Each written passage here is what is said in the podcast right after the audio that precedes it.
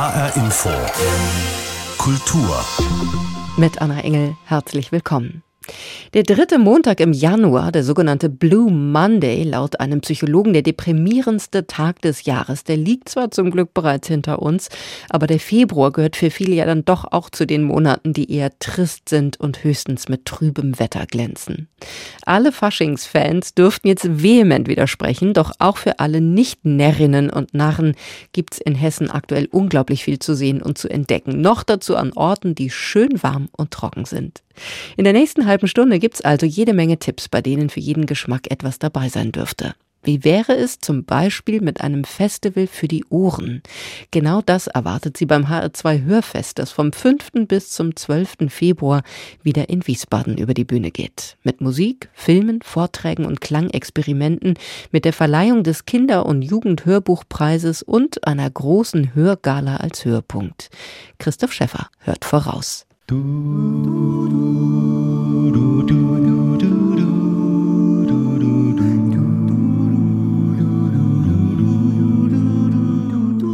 Das Vokalensemble La Lelou, eines der Highlights bei der HR2 Hörgala, der großen Kleinkunstrevue im Großen Haus des Wiesbadener Staatstheaters. La Lelou, die bringen sehr, sehr viel bissige Texte auch mit, machen eben alles a cappella, also da sind keine Instrumente mit im Spiel, sondern die bringen sie sozusagen stimmlich alle mit.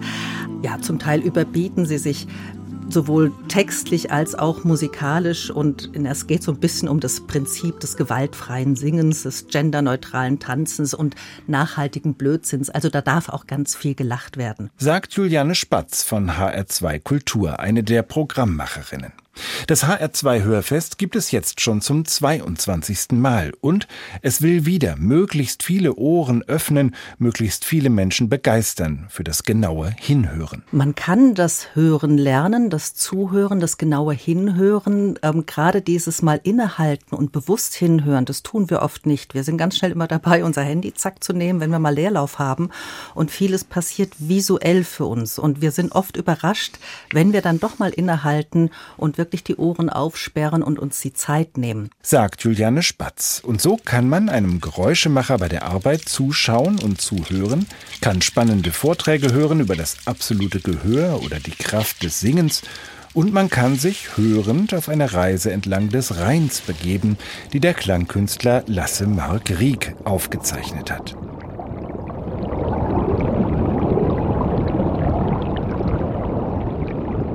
Ja, im Grunde entsteht da so ein Kopfkino. Also es blubbert, es zwitschert, es rührt, es knistert. Es sind ganz, ganz unterschiedliche Geräusche. Wir merken aber übers, rein übers Hören, zum Beispiel, ob wir uns unter Wasser befinden oder ob wir jetzt von außen auf eine Flusslandschaft äh, hinhören und nicht blicken.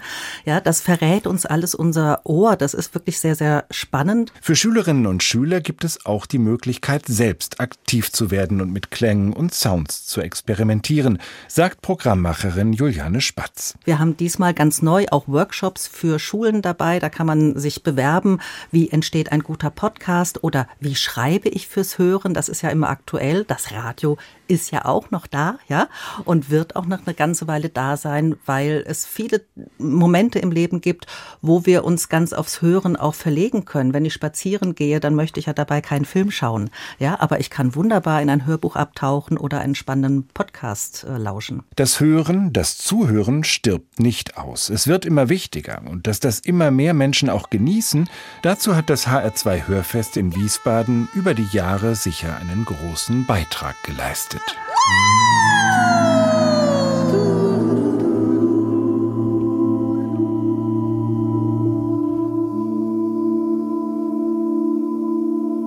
Christoph Schäffer berichtete über das HR2 Hörfest, das vom 5. bis zum 12. Februar an verschiedenen Orten in Wiesbaden stattfindet. Ebenfalls, wenn auch deutlich andere Klänge, gibt's ab sofort im Museum of Modern Electronic Music, kurz MOMEM in Frankfurt auf die Ohren. Die neue Ausstellung Milestones Favorite Club Tracks 1985 bis 2020 will die Energie, Kraft und Kreativität der Musik im zum Club umgestalteten Museum erlebbar machen. MoMEM Museumsdirektor Alex Azari hat meiner Kollegin Katrin Kimpel erzählt, wie die Ausstellung Milestones entstanden ist. Wir haben diesmal vor allem die Musik, aber auch den Club als sozialen Raum in den Mittelpunkt gestellt. Dazu haben wir erstmal über 100 internationale DJs aus über 20 Ländern, aus sechs Kontinenten eingeladen, ihre Top 20 Klassiklisten einzureichen. Aus den eingereichten Listen haben wir sozusagen so eine Top 50 Milestones ähm, Musiktitel zusammengestellt. Wir präsentieren natürlich die DJs mit ihren Listen, wir präsentieren die Musik. Wir haben über ein Dutzend ähm, Fotografen eingeladen, Fotos von tanzenden Menschen aus Clubs zu geben. Die werden dort gezeigt im Raum.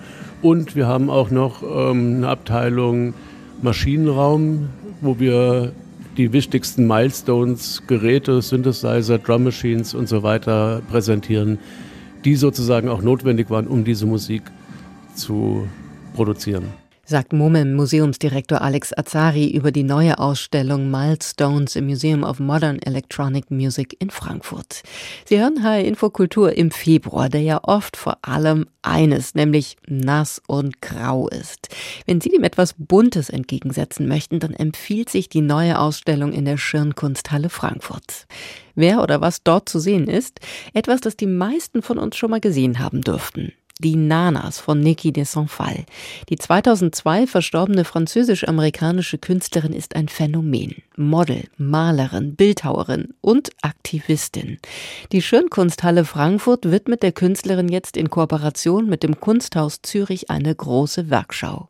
Natascha Pflaumbaum, Sie waren für uns bereits dort. Wie vermutlich die meisten verbinde auch ich mit dem Namen Niki de Saint-Phal vor allem tatsächlich eben ihre berühmten Nanas. Für alle, die diese jetzt gerade nicht so vor Augen haben, womit genau haben wir es hier zu tun?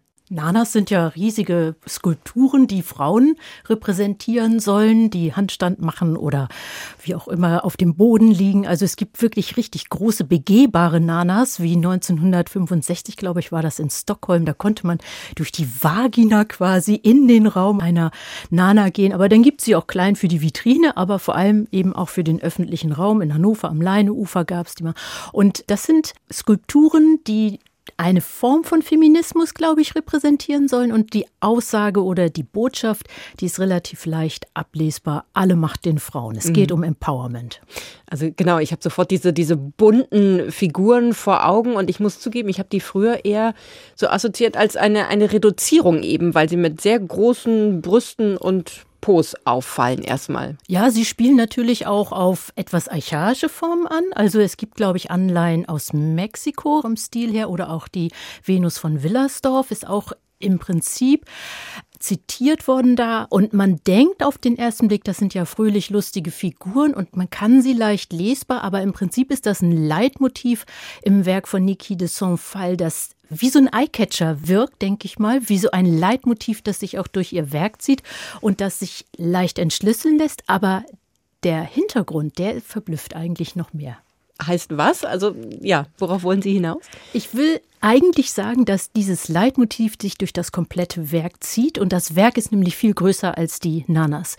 Man könnte denken, dass Niki de Saint-Phal ein One-Hit-Wonder der Kunstgeschichte ist, also dass sie sich quasi nur durch diese Nanas berühmt gemacht hat. Das stimmt aber nicht. Sie hat tatsächlich angefangen mit Malerei, hat das relativ schnell abgelegt und hat dann die Bilder dreidimensional werden lassen. Sie ist ja Autodidaktin und hat dann sogenannte Reliefbilder gemacht, Assemblagen, in denen sie so ganz verschiedene kleine Objekte aus dem Alltag, auch Spielzeug, alles zusammengekleistert hat, also mit Gips übermalt hat und im Prinzip diese Reliefs gebaut hat, die einzeln zu entschlüsseln sind, je nachdem, was man da sieht. Also es sind immer Anspielungen, aber dieses Thema Weiblichkeit zieht sich durch. Dann gibt es die sogenannten großen Schießbilder. Das sind auch Reliefbilder, die aber mit Farbbeuteln arrangiert sind und die sind kombiniert mit einem Happening oder einer Performance. Das heißt, sie hat diese Bilder aus Draht, Gips und Farbbeuteln gemacht und hat dann selbst oder auch mit anderen zusammen drauf geschossen, also mit so Schießbudengewehren mhm. drauf geschossen, sodass die Farbbeutel explodieren explodiert sind und sich selbst gemalt haben. Man könnte aber auch sagen, das Bild blutet. Das hatte sehr, sehr weite Formen angenommen, weil man natürlich auch das Schießen auf die Gewehre ja choreografieren kann. Also nicht nur die Performance choreografieren kann, sondern auch im Hinblick auf das Resultat des Bildes eine gewisse Choreografie haben kann, wenn man möchte, dass das Bild in gewisser Weise aussieht. Also diese Schießbilder, Die sind übrigens im ersten Raum der Ausstellung zu sehen. Und diese ganze Geschichte dahinter, die ist schon sensationell. Die sind ein wichtiger Teil des Oeuvres von Niki de Saint-Phal. Und dann natürlich eben Zeichnungen und auch nochmal andere Skulpturen. Zum Beispiel hat sie sich in den 90er, Anfang der 90er Jahren ähm, gegen die Stigmatisierung von AIDS eingesetzt. Und da sind riesige Totenköpfe entstanden. Und einen kann man dort äh, auch in der Schirnkunsthalle sehen. Also es gibt eine chronologische Abbildung ihres Oeuvres in der Schirnkunsthalle. Gleichzeitig sieht man aber aber auch, welche Werkgruppen sie gemacht mhm. hat. 100 Werke sollen mhm. es sein, habe ich gelesen, also sehr umfangreich. Und wenn ich Ihnen so zuhöre, genau, dann, dann kommen da schon Bilder und man kann sich nochmal anders vorstellen, auch wie umfangreich eben Ihr Werk war und bis heute ist. Ist es eine politische Künstlerin? Ja, sie ist politisch auf jeden Fall, gesellschaftskritisch mhm. aus der Zeit heraus.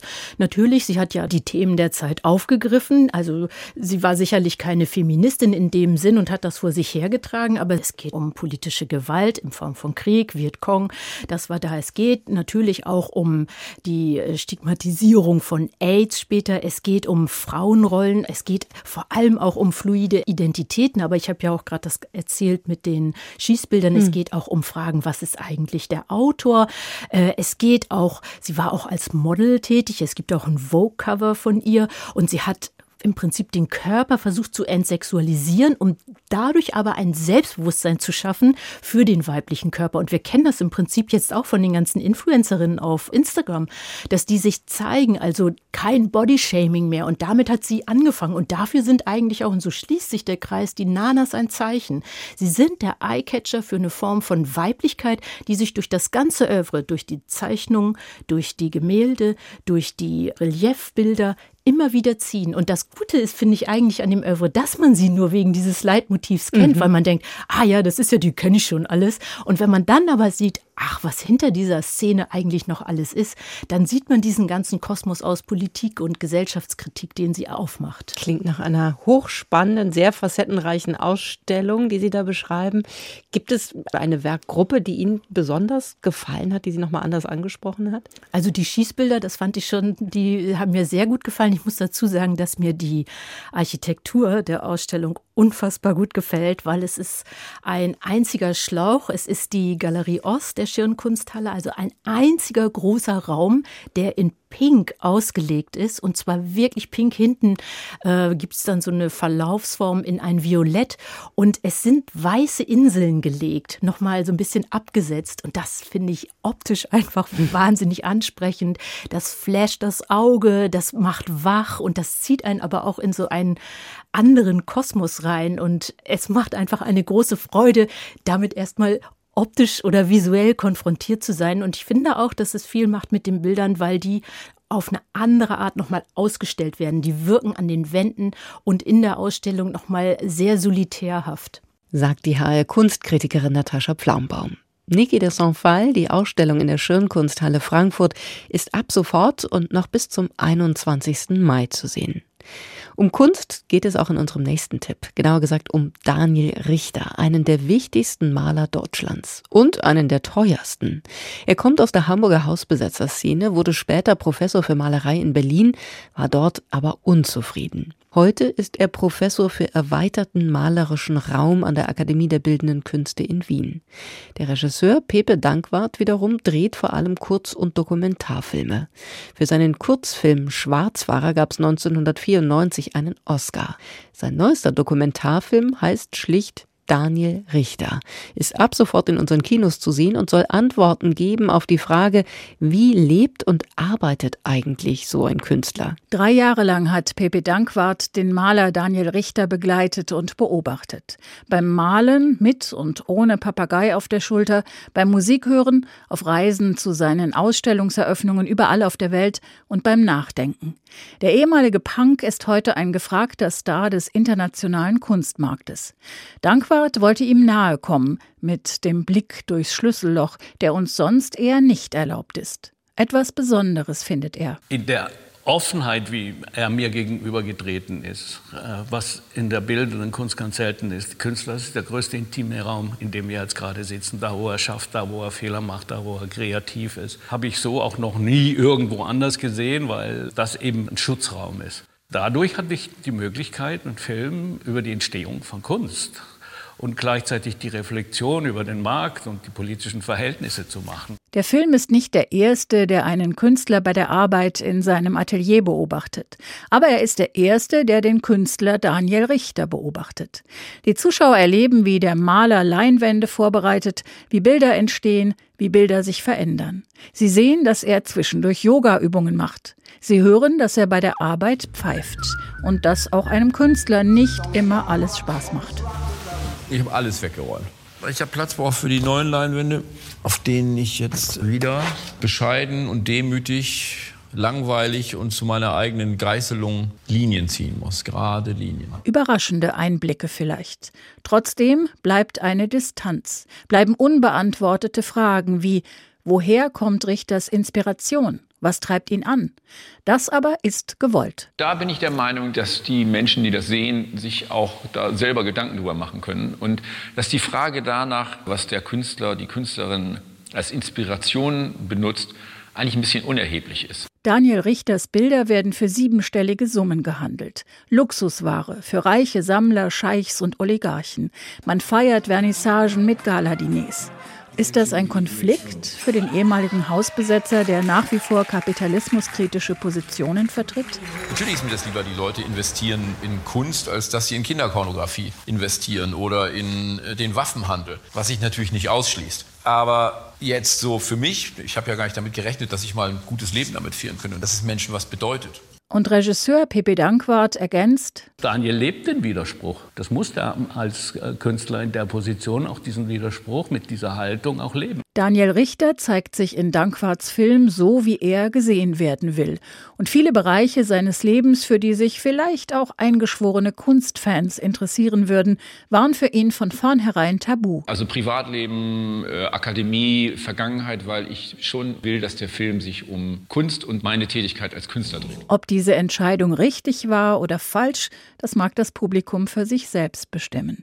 Die beiden Männer hinter dem zweistündigen Dokumentarfilm jedenfalls sind sehr zufrieden. Die paar Mal, wo der Film jetzt auf Festivals lief oder so, sagten halt die meisten oder auch schreiben, dass man äh, selten so nahe einem, bei einem Künstler im Atelier war wie in diesem Film. Natürlich ist es peinlich, sich selber zu sehen. Andererseits bin ich natürlich eitel genug und kritisch genug, um einfach voll hinter dem Film zu stehen. Es ist ein Spitzenprodukt. Dagmar Fulle und Natascha Geier stellten uns den Dokumentarfilm von Pepe Dankwart über den Malerstar Daniel Richter vor, der aktuell in unseren Kinos läuft. Wechseln wir vom Kino, der Malerei und dem Bewegtbild zur Fotografie. Es wird in diesem Jahr einige Ausstellungen in Hessen geben, bei denen auch Werke einer Künstlerin zu sehen sein werden, die manche vielleicht noch nicht so auf dem Schirm haben. Sie ist Hessin und eine international renommierte Künstlerin. Ihre Fotos und Installationen sind in Helsinki genauso zu sehen wie in den USA oder der Türkei.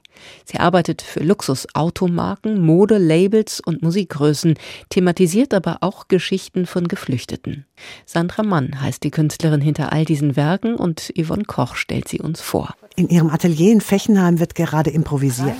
Sandra Mann und ihre Helferinnen haben aus zwei Leuchtröhren eine Art Lichttisch gebaut. Back to the Roots, also mal wieder Dias bearbeiten und das war ganz schön. Und aus diesen ganzen Dias, ich habe noch 600.000, aus denen habe ich die jetzt alle ausgesucht. Letztendlich hat Sandra Mann dann etwa 170 Fotos ausgewählt, die bei ihrer Ausstellung im Frankfurter MoMEM, dem Museum of Modern Electronic Music, gezeigt werden.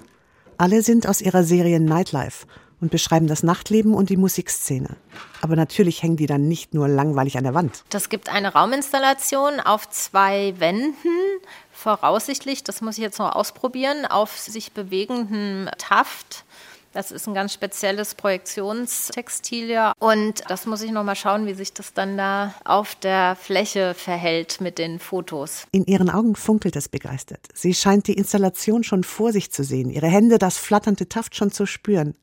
Dann zwinkert sie kurz und ist wieder zurück im Atelier. Mein Studium habe ich finanziert über das Arbeiten in Bars und Clubs und im Nachtleben. Und so sind zum Beispiel die Fotografien zum Thema Nachtleben entstanden. Eins davon hängt riesengroß an der Wand. Eine Frau ist da zu sehen, wie in der Bewegung erstarrt. In der rechten Hand eine Zigarette, mit der linken Hand hält sie sich ein Blatt vor den Mund, darauf ist ein anderer Mund mit Bart zu sehen. Irritierend aber erst auf den zweiten Blick. Eigentlich schon ein sehr frühes Bild zum Thema Gender und dazu raucht sie noch. Und das war halt schon besonders, weil Frauen durften auch lange in der Öffentlichkeit früher nicht rauchen. Man merkt bei vielen ihrer Bilder, die 52-Jährige spielt gern mit der Wahrnehmung, liebt es, ihr Publikum zu irritieren. Zum Beispiel beim Seerosenbild, auf dem eine Frau in einem Teich badet, inmitten von etwas Weißem, Blütenähnlichem. Diese zerknüllten Plastikbecher, die auf den ersten Blick aussehen wie Seerosen, und es gibt das Bild in ganz groß und teilweise stehen die Leute dann 15 Minuten davor und sehen diese Becher nicht, weil es eben genau so fotografiert ist wie Monets Seerosenbilder. Und das ist so im kollektiven Gedächtnis implementiert, dass man das gar nicht mehr anders sehen kann oder es fällt schwer. Und ja, sie beobachtet auch gerne Menschen, die ihre Bilder anschauen, gibt Sandra Mann zu und grinst spitzbübisch. Deswegen vielleicht auch diese Wahrnehmungsirritation, die ich in die Bilder einarbeite, weil da merkt man halt sehr schnell, wer setzt sich wirklich mit den den Dingen auseinander und wer nicht. Und ich glaube, wir leben in einer Welt, wo die Menschen viel zu viel Dinge übersehen. Also das hat mit Wahrnehmung, mit Aufmerksamkeit zu tun. Eine andere Wahrnehmung, aufmerksam durch die Welt gehen. Das will sie auch ihren Studenten vermitteln, die sie unterrichtet. Ich unterrichte auch als Dozentin an der European School of Design Fotografie. Aber eigentlich betont sie, sei sie keine Fotografin. Jedenfalls nicht nur. Also ich habe ja an der Hochschule für Gestaltung in Offenbach studiert und ich habe auch schon sehr früh angefangen zu zeichnen und zu malen. Also kommen eigentlich auch aus der Malerei ursprünglich. Und Louis Balls, das ist ein ganz toller amerikanischer Fotograf, mit dem habe ich sehr viel gearbeitet und das ist eigentlich dann so der Schwerpunkt geworden im Studium. Deshalb war die Kamera während und nach dem Studium quasi mit ihr verwachsen. Ich hatte meine Kamera immer dabei, also früher nachts und dann eben tagsüber und habe geschaut, was für gesellschaftliche Dinge interessieren mich eigentlich, wenn ich so tagsüber unterwegs bin. Also ich habe eigentlich tagebuchartig fotografiert. Schnappschüsse, Fotoimpressionen waren das. Auch aus der Klemmer- und Partywelt der Metropolen Paris, Mailand und New York. Und die waren dann auch der Durchbruch. Plötzlich wollten alle Fotos von Sandra Mann. Daimler Chrysler, die Expo 2000, Modelabels, Musikgrößen. Es war eine intensive und schöne Zeit, verrät die Künstlerin. Aber da hat mir so die tiefere inhaltliche Auseinandersetzung mit so sozialen Themen gefehlt. Das hat sich jetzt heute geändert. Die Natur, die Umwelt, die Genderproblematik, das sind heute ihre Themen, die sie in Installationen, Bildern und auch Texten umsetzt. Sie hat zum Beispiel auch ein Buch über Frauen gemacht, die 2015 nach Deutschland geflüchtet sind, hat sie interviewt und fotografiert. Und da bin ich auch das erste Mal so fotografisch an meine Grenzen gekommen und habe gesehen, dass ich da die Emotionalität und auch die Geschichten, die die hatten, die kann man nicht so in einem Bild fassen. Und da haben wir uns dann entschieden, sich die Frauen so inszenieren lassen, wie sie sich gerne sehen und haben wollen. Und das hat mir sehr viel gegeben und das war sehr wichtig für mich, ja. Es ist schon erstaunlich. Diese Künstlerin von internationalem Ruhm deren Werke in den großen Galerien der Welt ausgestellt werden. Diese Frau steht jetzt in der Küchenzeile ihres kleinen Ateliers in Frankfurt-Fechenheim. Warum ist die gebürtige Groß-Gerauerin eigentlich noch hier? Wir haben ja durch den internationalen Flughafen perfekte Anbindungen. Ich liebe Frankfurt auch aus dem Grund, weil es so kompakt ist. Und die Frankfurter Bevölkerung ist einfach toll. Die ist gemischt, die ist auch international, die ist sehr offen für Veränderungen. Also daher fühle ich mich hier schon sehr beheimatet. Sandra Mann, eine Künstlerin mit Weltruhm. Dieses Jahr gibt es von ihr auch einiges in Hessen zu sehen. Seit dem 3. Februar die Ausstellung Nightlife im Frankfurter MoMEM. Ab Mitte März ist sie mit einer Gruppenausstellung zum Thema Wasser im Freilichtmuseum Hessenpark zu sehen. Und im November stellt Sandra Mann ihre Serie Apokalypse in der St. Katharinenkirche in Frankfurt aus. So, und wenn Sie jetzt sagen, tolle Dinge sehen und hören ist super, aber eigentlich habe ich Lust, selbst kreativ zu werden, dann könnte das folgende Thema für Sie interessant sein. Am Stadttheater Gießen gibt es seit dieser Spielzeit einen Mitmachchor. Einmal im Monat treffen sich alle, die Lust haben, ganz egal ob Profi, Opernsängerin oder Anfänger. Gemeinsam werden Sing- und Sprechübungen gemacht und am Ende jedes Treffens wird gemeinsam ein Lied gesungen. Lea Schebaum war für uns dabei. Wir stehen in einem großen, komplett weißen Raum eine der Probebühnen des Stadttheaters Gießen. An zwei Wänden sind große Spiegel, denn eigentlich wird hier getanzt, heute aber gesungen. Chorleiterin Esther Frankenberger steht dazu in der Mitte des Raums. Um sie herum im Kreis 54 Sänger und Sängerinnen, bunt gemischt. Studierende, Senioren, Berufstätige. Als erstes steht auf dem Programm Stimme aufwärmen.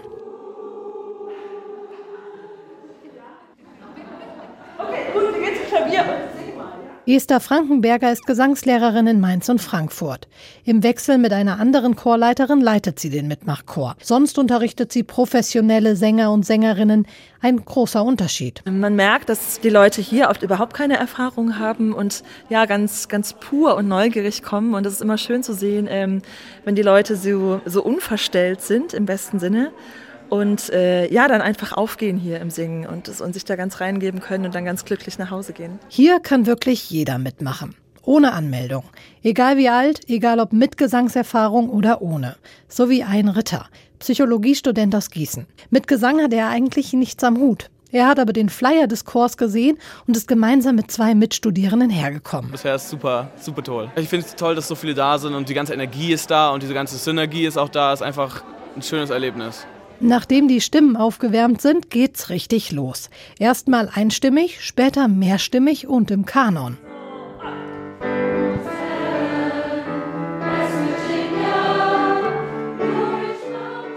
Auch Nina singt heute mit. Sie hat schon Gesangserfahrung und kennt klassische Chöre. Also hier sind die Menschen einfach freier. Man merkt, jeder hat Spaß daran, der kommt. Und hier wird auch viel mehr mit dem Körper gearbeitet. Also der Körper als Klangkörper wird mit eingebunden und das verbindet dann auch die Menschen irgendwie gleich, selbst wenn man sich gar nicht kennt. Und das kann auch ich beobachten standen am Anfang alle noch ein bisschen schüchtern alleine oder in kleinen Gruppen zusammen, entsteht in 90 Minuten eine Einheit. Dieses gemeinsame freie Singen macht etwas mit den Menschen, weiß auch Chorleiterin Esther Frankenberger. Ja, das äh, passiert gar nicht selten, dass Leute mit schlechten Erfahrungen kommen und in der Schule oft schon gesagt bekommen haben, ja, dass sie nicht singen können und auch äh, eigentlich im Schulchor nichts zu suchen haben. Und ähm, durch das Singen in der Gruppe werden dann oft Hemmnisse abgebaut und ähm, ja, da wird das Singen als eine ganz heilsame Sache erfahren und ganz neu entdeckt, was sehr schön ist. Ann-Christine Mecke hat den Chor ins Leben gerufen. Sie ist die musikalische Leitung des Musiktheaters. Es gibt wirklich überhaupt keine Voraussetzungen. Es kostet nichts, man muss nicht vorsingen, man muss noch nicht mal singen können und es wird ja nichts vorbereitet. Also wir machen keine Chorprobe, sondern die Veranstaltung selber ist das kulturelle Ereignis. Mit jedem Lied, das gesungen wird, mit jedem Durchgang wird die Stimmung noch gelöster. Es wird gelacht und applaudiert. Auch Ursula Wende aus Gießen ist dabei. Sie singt schon seit ihrer Schulzeit und würde auch gerne wieder damit anfangen. Aber ein verbindlicher Chor ist nichts für sie. Da muss man sich dann abends konzentrieren und man darf in keine Pause reinsingen und äh, dann vorm Konzert sind viele Proben auf einmal und äh, das so eine Verbindlichkeit will ich gerade nicht eingehen. Und hier kommt man einfach hin und hat Spaß und singt und ist am Abend am Ende entspannt und ich finde das total schön. Ich finde das ein super Angebot. Nach 90 Minuten geht der Chor auseinander. Schuhe und Jacken werden angezogen. Nach und nach leert sich der große Probenraum. Das nächste Mal wird es ein anderer Chor sein, der hier singt. Eine andere Zusammensetzung. Aber er wird bestimmt genauso schön klingen.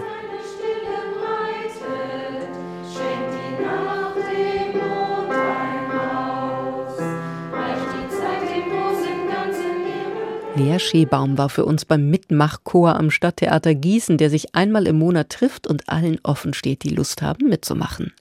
Mit diesen schönen Aussichten geht HR Infokultur zu Ende. Bleibt noch der Hinweis auf den Podcast zur Sendung. Den finden Sie wie gewohnt auf hrinforadio.de sowie in der ARD Audiothek. Mein Name ist Anna Engel. Tschüss und bis bald.